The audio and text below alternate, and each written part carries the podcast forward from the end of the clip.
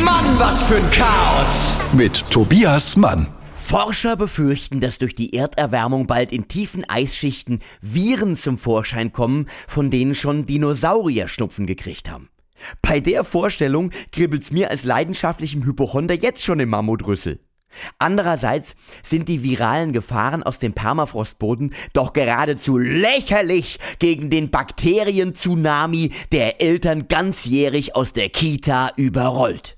Kerngesund gibt man die Kleinen ab, nur um sie als maximal infizierte Rhesusäffchen mit einem bunten Strauß an Kinderkrankheiten wieder abzuholen.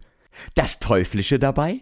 Während das kindlich frische Immunsystem kurz und heftig reagiert, stürzen sich die infantilen Krankheitserreger lustvoll auf die trägen und eingerosteten Abwehrkräfte der Eltern wie die Hunnen auf die Burgunden und veranstalten eine zweiwöchige Orgie wahlweise in Stirn- und Nebenhöhlen oder Magen-Darm-Trakt. Das Gute daran, seit ich Vater bin, ist meine Hypochondrie weitgehend geheilt, weil ich so oft krank bin, dass ich nicht mehr dazu komme, mir Krankheiten einzubilden.